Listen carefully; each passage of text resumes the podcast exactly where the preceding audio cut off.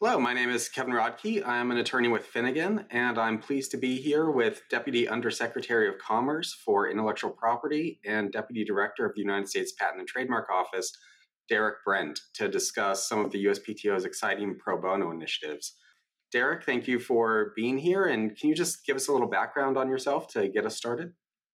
Sure, and, and Kevin and, and all the folks at Finnegan, I want to thank you very much uh, for having me here. I, am looking forward to a good conversation, and uh, to everyone in the audience, I, I, it's a it's a pleasure to to be with you today.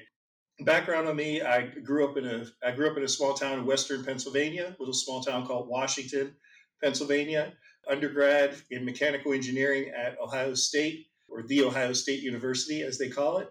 And then I actually started there as a double major in music and mechanical engineering. I was a jazz composition major trumpet was my principal instrument, uh, but I finished out mechanical engineering, the more practical solution towards getting a job, right? Then I, I worked for three years for General Motors as a uh, manufacturing uh, engineer and also as a, a basically a, a plant uh, managing five subcontracted plants uh, for the company. Following that, I went to law school uh, in Chicago at Northwestern.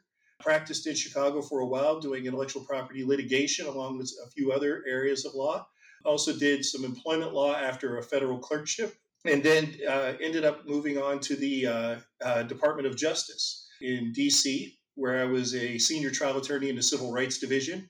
After that, I went to the Hill, where I was a uh, chief counsel for Senator Boxer for six years, where I had the, the pleasure of work. Uh, I should say pleasure, but that I, I worked on the uh, many intellectual property issues, including the including the AIA and then after that, I worked uh, I worked uh, with Masimo, a medical technology company in Southern California, and I worked with them for four and a half years as an associate general counsel. And then for six years after that, I, I did some consulting for a startup, also helped to form two nonprofits, and then uh, taught American government at Georgia Southern University. And uh, I got the call to serve one more time uh, here in the USPTO uh, and at the Department of Commerce in 2022. And August 1st, I was sworn in. So uh, that wasn't as brief as I would like it to be, but I've had the, uh, as the Beatles would call it, the long and winding road. Well, we appreciate the full background. Why don't you give us just a general overview of the USPTO's pro bono programs? Sure. I've been privileged uh, since coming to work here to work with the uh, pro bono programs. In fact, it was probably my second or third day that the uh, the folks here who handle the program came over to meet with me and and we were you know we were in sync from minute one. Uh, and i could say that about the director too the uh, director vidal. Uh, one of the first things that she did when she uh, after she was confirmed was to increase the funding for the uh, pro bono program in order to expand its reach. The pto patent pro bono program we are part we are I wouldn't say partner, but we fund 20 uh, independent uh, providers across the country. And the way that works is that the USPTO provides funding. And if an organization, if a, pro, a nonprofit wants to join in and provide those services, then what they can do is they have to put, put up a matching set of funds. And then that organization will match folks who meet the financial qualifications for our pro bono program, inventors, small businesses, and will match them with practitioners in their area. And usually that that that financial you know that financial line is usually roughly around 300 percent of the uh, of the poverty line. And so they will match them up. And once they match them up, eh, they will make sure that the that they get the service that they need. That you get you basically get an attorney. And so the pro bono program has had great success. We've been tracking demographics uh, and demographics and other statistics since about 2015 and I think we've put in roughly 95,000 uh, pro bono hours since then. So it's we it, it's it's a it's a great example of what happens when you put services where they are needed, and uh, we we feel like we we feel like it's been a uh, a very worthwhile endeavor. Well, that's great, and especially the you know ninety five thousand hours. That's a lot of time to dedicate to the pro bono initiative. There's really a lot to unpack in in what that summary that you just gave. So why don't we start with the twenty organizations you mentioned? Where are they located around the country, just in case small businesses and inventors are looking for this assistance? Sure. And the, the very first thing I would say is, is please go check out our pro, our pro bono page on the USPTO website, and it will give you the exact, it will give you a list of the providers in your area. But we have 20 providers across the country in various states. But those, but but note that even though there are only 20, they cover all 50 states. So there are some of these organizations that cover multiple states. So, for example, I believe we have a group in California that is now covering not only California, but I think they cover Nevada, and they also are are, are soon to be covering uh, part of picking up uh, part of Washington State. And so we have 20 organizations that we that, that we fund across the country. They cover all 50 states, plus they cover two of the territories. And, and the easiest way to find out who is in your area or who co- who services your area is to is to look on the uh, USPTO website. Great. And um, just for everyone out there listening, we will have links to a number of the resources that are mentioned in this podcast in the notes at the bottom. So feel free to go check those out, especially these organizations, the general page on the USPTO's pro bono programs as well. So, Derrick, also you mentioned there's some criteria to participate in this program. Um, what criteria is that in case someone is thinking, hey, this sounds like a good fit for me? Am I able to, to help and participate?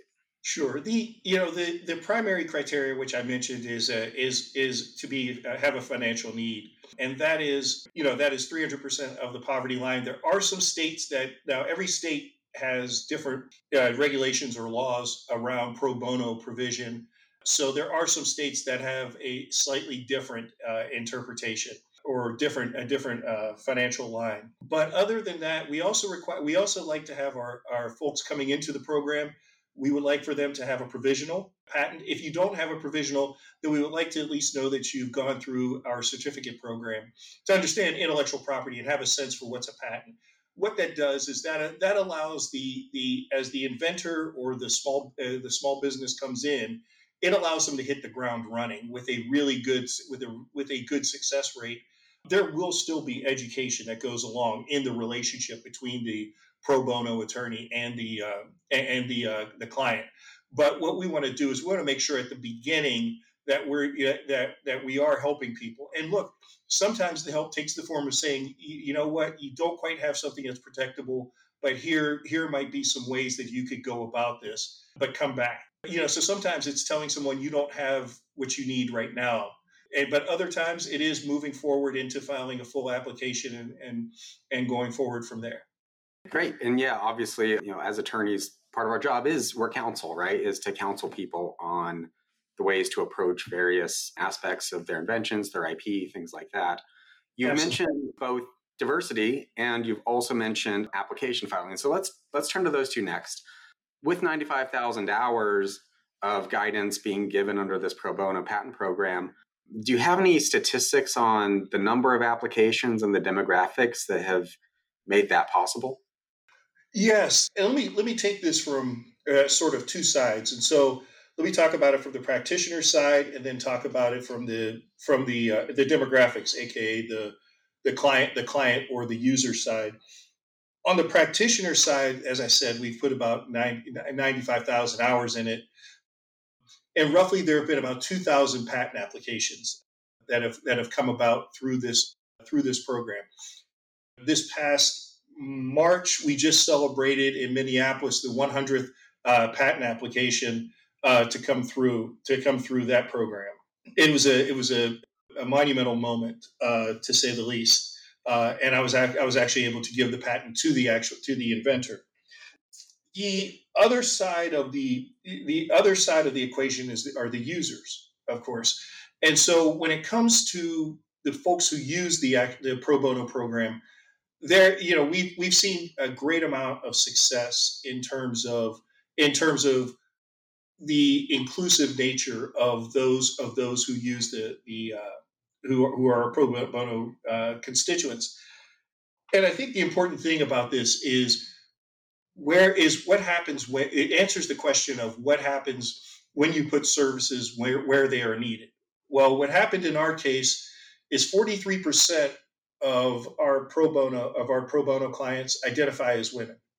Now that's three times that's more than three times the number identified on the traditional patenting track, 13% roughly. So 43% identify as women, 35% as African American, 14% as Hispanic Latino, 8% as veterans, and 6% as Asian as Asian Americans, uh, Native Hawaiian, Pacific Islanders. So that is a that is a robust group of folks, and it can still grow. There's still more. There's still still more room to grow.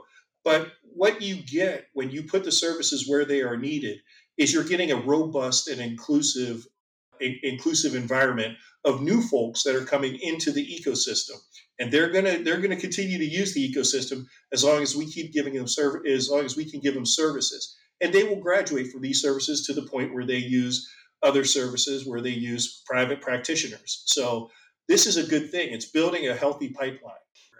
That's great. And, and of course reaching out to those underserved communities people who don't typically participate or haven't historically participated in the ip system. I know that's another uh, set of initiatives that the USPTO is taking. For those who are listening, uh, the USPTO did another podcast where uh, regional directors Hope Shimabuku and Molly Kocialski talked about those diversity and inclusion initiatives that the PTO is running. And we'll have a link to that as well in the notes below. So I encourage you to go check that out. Um, the USPTO is doing some really exciting work there as well. And one of the things you mentioned, Derrick, is you know we're bringing people into a system part of that is education and what are you know some of the benefits that come from just even entering the ip system and, and getting a patent application or a patent grant well, you know, Kevin, you and I could have a, a, a long conversation. We do a podcast just on that topic, right? Yeah, I, I and, and I, I, will hit the highlights. I would love to hear, hear, you know, hear your experiences. But if it's anything like mine, Kevin, it's what I what I find is that the ben- the benefits, like I said, I, I, mentioned a couple of the benefits, right? When you bring them, when you bring them into the system, the system becomes more inclusive, but that system becomes stronger. You're so you're now you're bringing more you, are bringing more different people into the system. You're solving more problems. Innovation is about solving problems, bringing things to bringing innovation and impact, bringing it to the marketplace.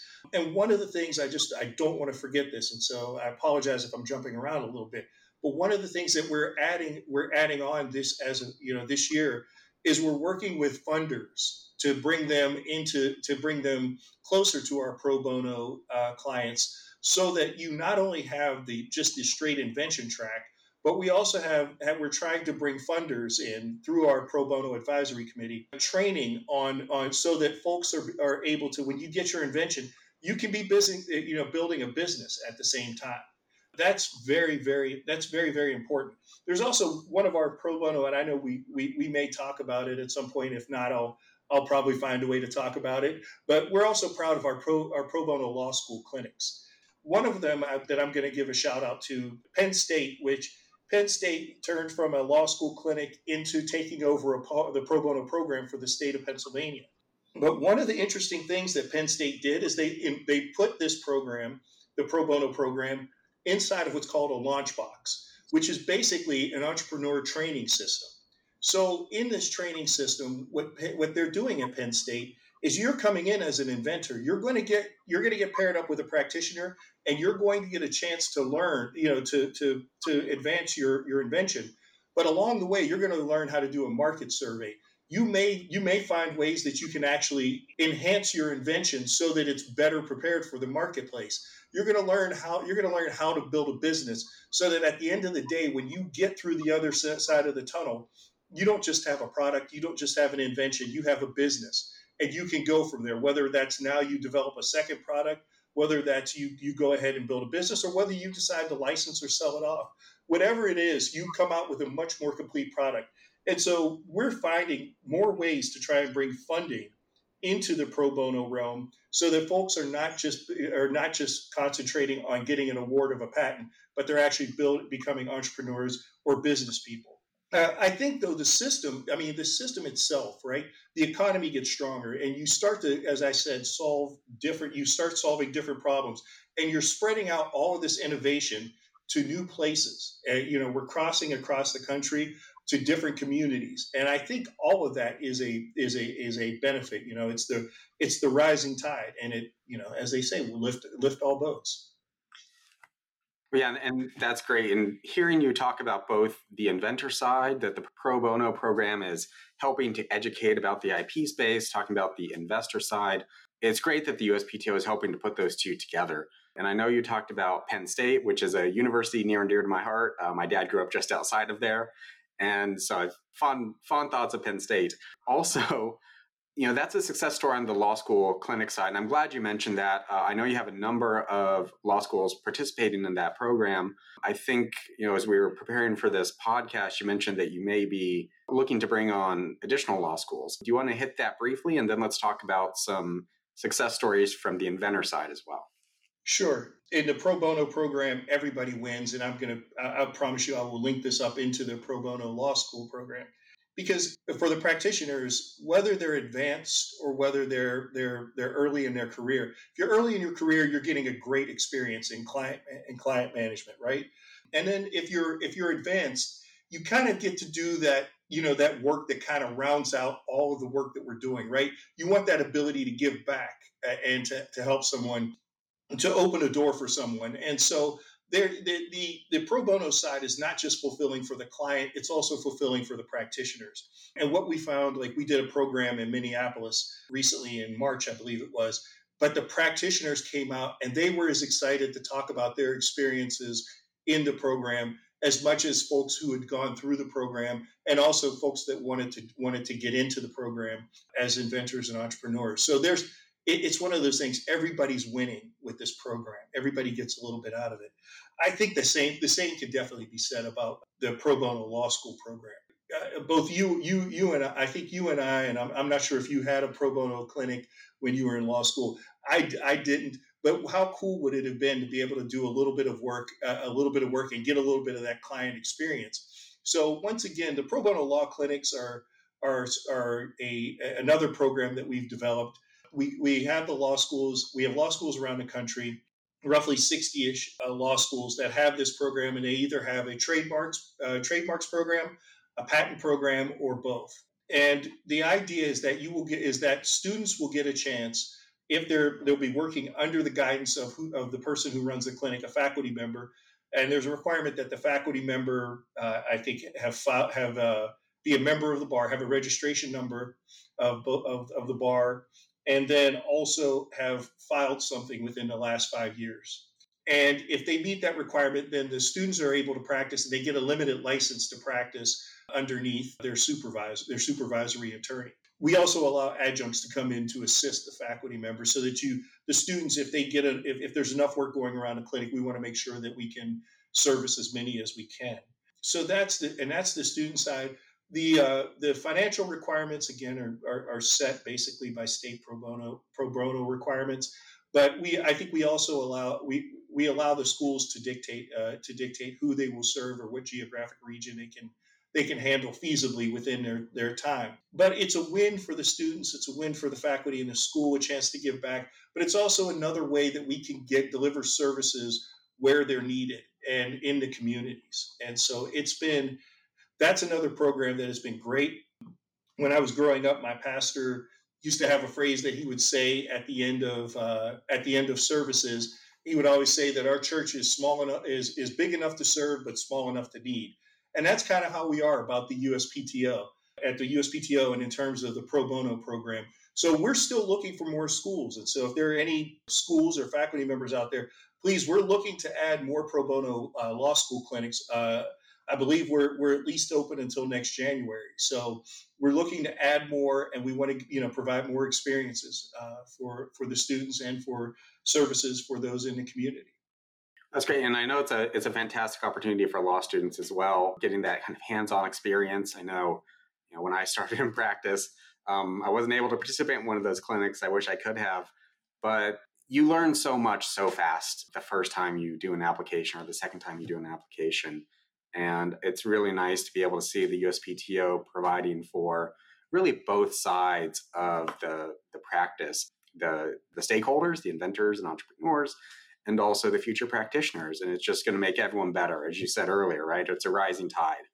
Yeah. Um, so, what why don't you give us one of the success stories of someone who's gone through the program um, and and what they got out of it? Just you know, tell us some of some of that side as well.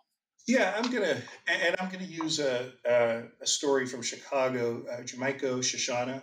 She came up with a uh, an idea for a, a hoodie, and uh, but reversible, and, and so going through the program, uh, you know, going going through the program, and of course you you know first you have to go out there. Can I actually do this? And you start kind of stumbling, bumbling, trying to find your way around.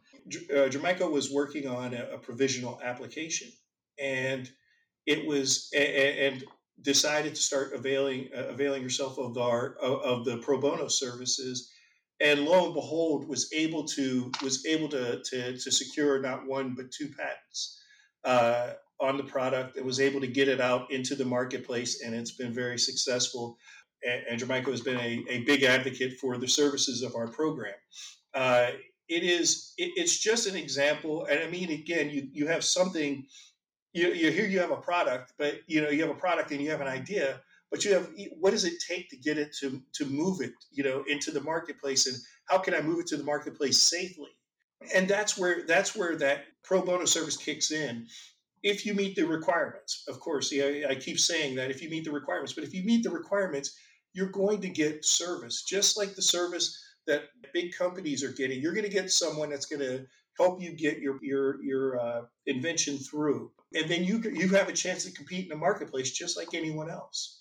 And that was and that was a success here, and it all started with an idea. So, and and Jamaica's gone on to be a big advocate and a big advocate for our program. That's great. And I'm sure there are, are many success stories. So I'm glad you were able to highlight that one.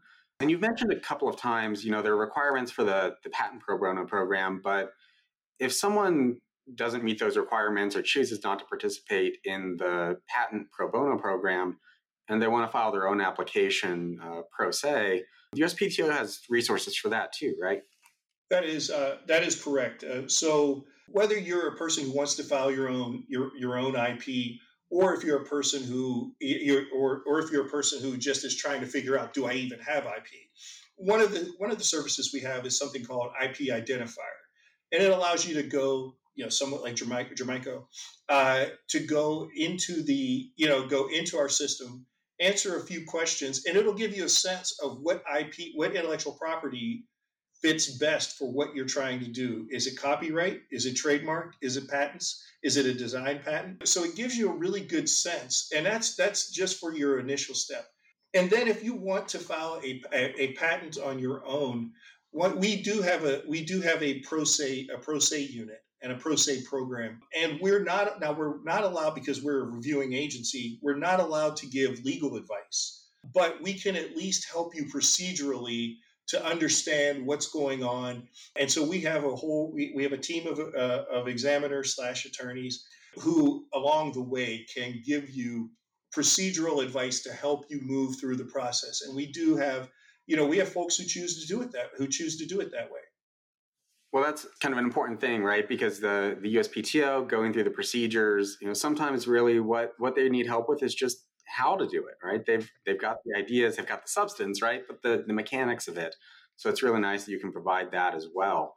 You mentioned the IP identifier with you know telling and helping people identify what kinds of IP they have. So let's say it, it comes back and says, oh, you've also got trademark protection that you could look into is there a pro bono program for that as well? Yes, there is. And, there's two parts to it, right? So the law school, as I mentioned already, the law school programs have, have some of them have trademark trademark programs, trademark clinics. So you can opt to go through the if you if you want to go through a law school clinic, you could opt to do your your trademark application through the law school clinic. It's not us, but through the uh, for TTAB and and through TTAB and through INTA, the organization, they have they have put together a trademarks pro bono program, and the person running that program actually helped to form the USPTO patent pro bono program. So it, it's they, they were able to get it off the ground much more quickly. Uh, but it's technically being run through it's being run through INTA. But it, it we share you know we, we share resources and, and if a you know if somebody if one of if somebody on our end comes up and it's like oh this is much more in, in the trademarks, you know, trademarks area. We make sure we, you know, we can make referrals so that folks can get the services that they need. Great, and again, building that ecosystem, right? Helping helping inventors and entrepreneurs get the knowledge that they need, the assistance they need to protect that intellectual property that's that's coming out of, of these businesses. One of the things, and I'm sure you've had this experience because you work with, you know, you've worked in your career with with entre- with entrepreneurs, but they, to me, they are one of the more fascinating sets of folks. And when I say entrepreneurs, these are people who are not just in the weeds, in, in the weeds inventors, like they're you know they're solely focused on the inventive or the the, the scientific part or the, cri- the creative part of the invention but entrepreneurs who are building businesses you know i had the experience i had a, it was a privilege uh, it was a privilege and an honor but i had a chance to talk to a group of, of, of entrepreneurs. I, i've had chances to talk to them since i've been here. And they're one of the hungriest groups to know more about intellectual property. Once you once you talk to them about intellectual property you almost can't get away from them which is a good thing. And they really need, you know, they they they are, you know, as I talked to entrepreneurs and I gave gave a speech in March, I believe it was, talking to uh, practitioners about what entrepreneurs are asking from us. Uh, and it's it was it was an interest it was interesting because before that I, what I did was just talk to a group of entrepreneurs and they want us to go along for the journey they want us to be partners you know they want us to give us you know even if they if we can give them just a little bit of a hand because it's you know, being an entrepreneur is a is a heck of a process. You know, you're you're all in and you're consumed. You're just trying to build this thing. You're you're building the plane at the same time you're trying to fly it. And so, any little help that they can get from us as practitioners, from our experience, from working with other folks, they will take. And they, all they want from us is just think about their whole business and be partners with them. And I find that when you talk to when I had this particular one one speech that I or one fireside chat that I had last year sometime uh, with a group of entrepreneurs, and we talked about IP from the business side. We didn't talk about you know the nuts and bolts of IP or or doc, any doctrines or anything. We just talked about IP and how it fits into your business, what it can do for your business. And Kevin, it was it was a great conversation. First of all, but B, when I walked out of there, like when I was walking out of the out of the room and talking to folks, their heads were buzzing. They're like, yes, this is the, the you know the one phrase I heard was like this is like this this is the same way that I think about buying a computer to handle my business. It's another asset that I need to think about along the business. It is really truthfully. And so entrepreneurs I find are, are a group of folks who are who are very hungry for our help and they're also very hungry for for the the knowledge that we have. So and like I said, I'm sure you've had that experience when you've talked to entrepreneurs uh, how you know how much they soak in and they're like wow this is you know this is something this is worthwhile because otherwise they look at it as just another hurdle or registration or, or like sort of like a procedural requirement and instead when you explain to them what it can do for their business overall and how it leads to the second and third iterations you know it becomes a business thing and they get excited yeah, and I think that's one of the most fulfilling parts of the practice, right? Is is helping helping people build their businesses and build their products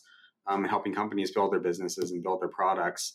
It's it's creative. It's it's intellectually stimulating, right? And you're giving people knowledge, as you mentioned. You're helping them participate in something that's important that they just don't have experience with, and you're helping them build those those bridges and those connections.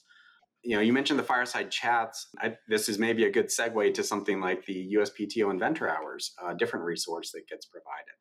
Um, do you just want to give a, a brief discussion on that? Yeah, it's a great resource. Uh, again, you know, go to the website and uh, you know go to the website. We we have a schedule of our events, but one of the things we do are these inventors hours where we it, it's sort of two sided. It's one we present some so you know some issues that we think are. Uh, are, are of relevance to particularly small inventors who, you know, to keep them to small inventors or smaller businesses to keep them abreast of, of new trends in intellectual property. And, and, and and it's not so much new trends on the technical side. It's more about hey this is this is something that's happening and this is why it's important to you.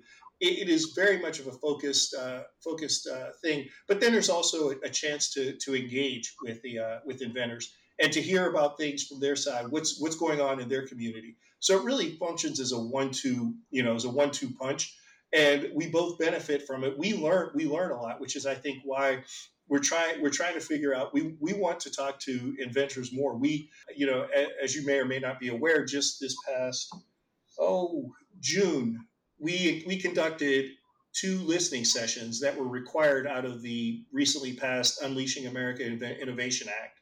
We conducted two pro bono sessions, and I'm, I sound like I'm going back to pro bono, but I'm going to get to. But the but one of the sessions was with inventors, and it, one of the comments that came up from the inventors is is is that they find in the inventors hours to be an incredibly valuable resource, and so the you know the purpose of this particular listening session was to hear from inventors what resources in it, you know, why the pro bono program was important to inventors, but also beyond the pro bono program, are there other resources that are important? And the inventor hour, inventors hours were, uh, came up, and a lot of the inventors groups will make sure they they they let their uh, inventors know about the scheduling. So please to anyone out there who might have people who could who could avail themselves of inventors hours, this incredibly educational uh, uh, program we, we think.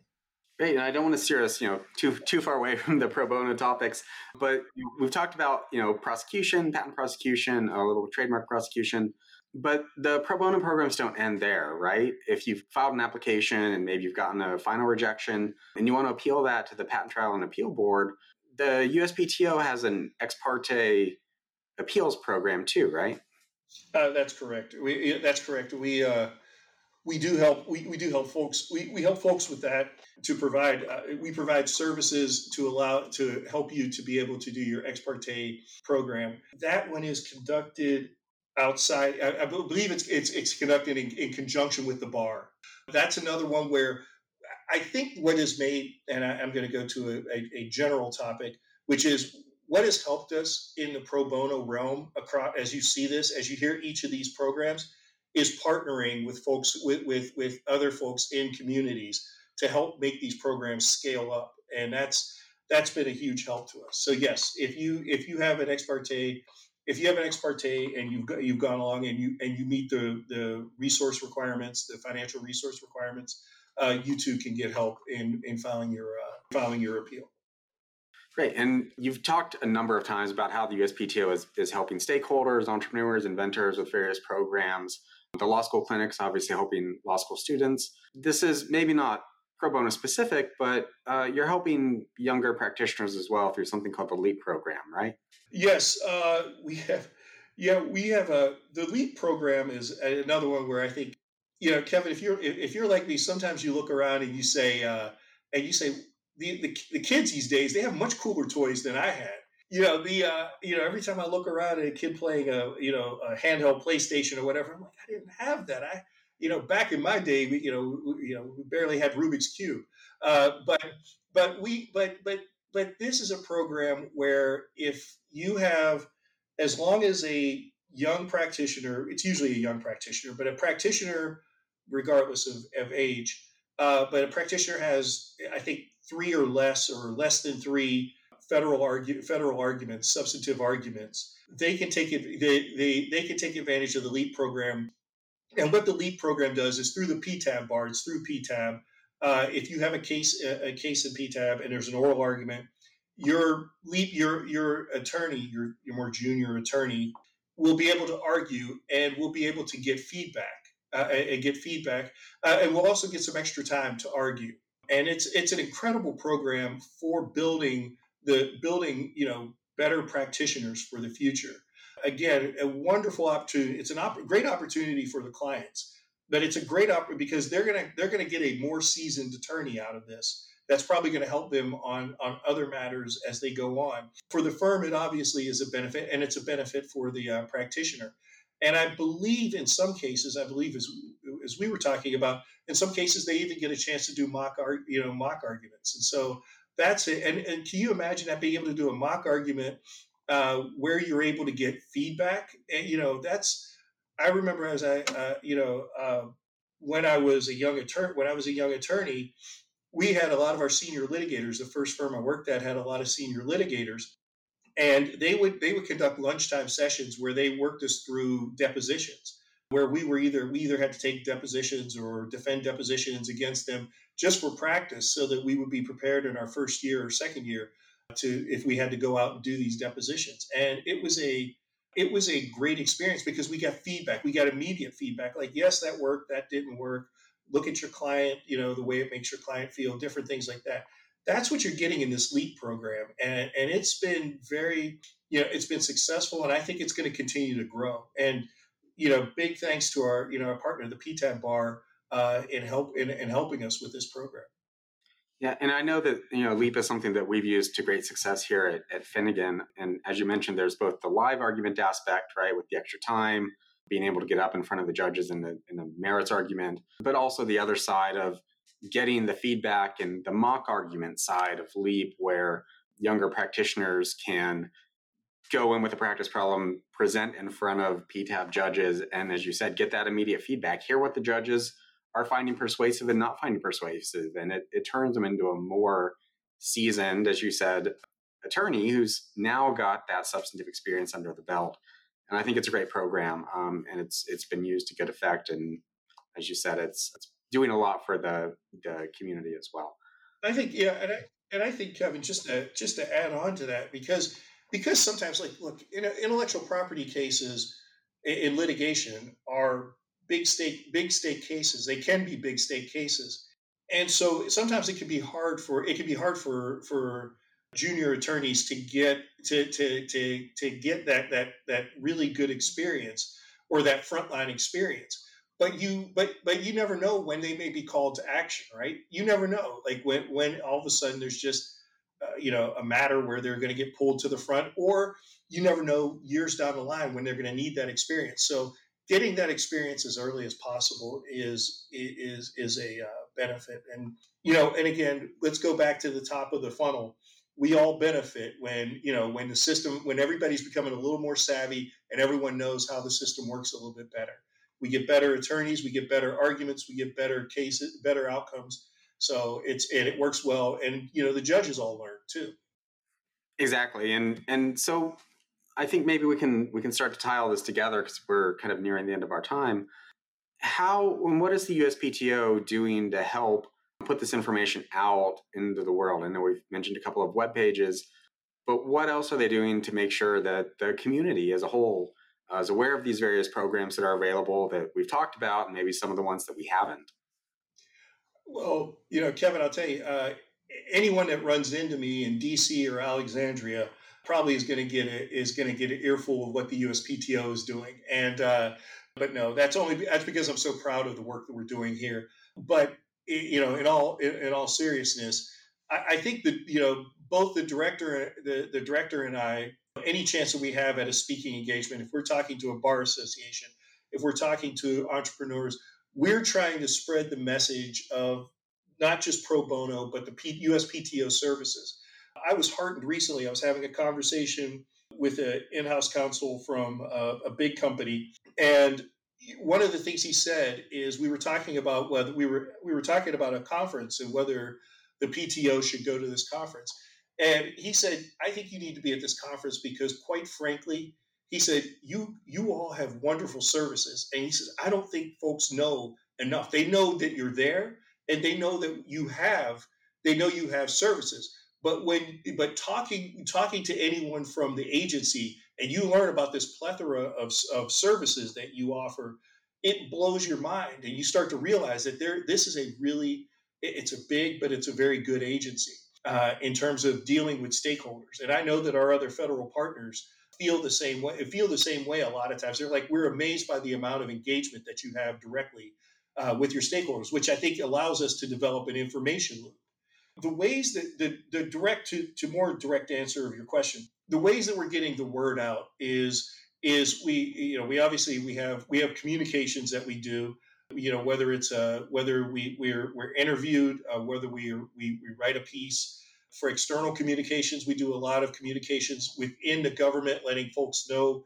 about our services we do a lot of partnering with uh with other with with other uh, uh, bureaus and agencies, bureaus within the Department of Commerce and other agencies. We're working with Department of Energy, Department of Transportation, Department of Defense on ways that you know we can work with with stakeholders who have intellectual property issues.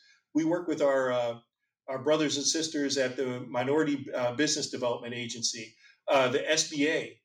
We do we do co programs with them a lot of some of the programs that we do uh, some of that programming that we do is on a regional level so we have four we have five we have five basically regional offices We have one of them is headquartered here out of uh, Alexandria. Then we have four other uh, regional offices that are around the country. You, yeah, as you, I know you interviewed two of our regional directors, uh, Hope and Molly, uh, wonderful, wonderful colleagues. So that's Rocky Mountain area. That's Denver, Texas, which is in Dallas. We have the Silicon Valley office, which is in uh, San Jose, and then we have the Detroit office, that is, or the Midwestern office, which is in Detroit. And through these offices, these offices conduct outreach around the country in their regions. And we constantly, you know, talk about our resources and we go to where people are. We will go to a, you know, we go to a school to try and inspire students to get engaged with intellectual property, to know what intellectual property is. We will go to colleges and and, uh, and to colleges and universities to let them know about intellectual property as a potential career career option. But to our actual services, we will go into the inventor community. We will go into the entrepreneur community. We use our pro bono program. We tout these things throughout the region so that we can hopefully get people to either look at the USPTO to consult attorneys for, for matters that they have or to use our pro bono programs. And so we're getting the word out through outreach. We do trainings, we do IP basics uh, training.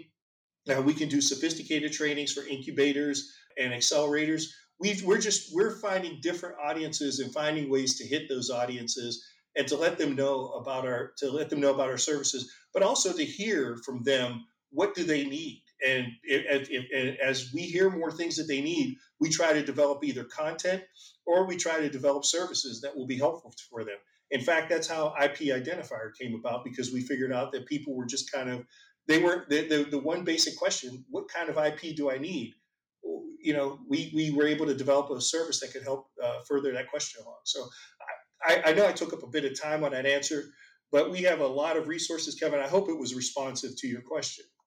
Uh, it absolutely was. And I know um, in the other podcast you mentioned that we've talked about at least once earlier on, we did go through some of those additional resources uh, that are available at the various regional offices. So, again, if you're interested in those and listening to this podcast, um, I encourage you to to click the link and go listen to the, the previous podcast and hear about those uh, specific services at each of the regional offices that are available. And Derrick, you mentioned right now uh, hearing feedback on the various programs.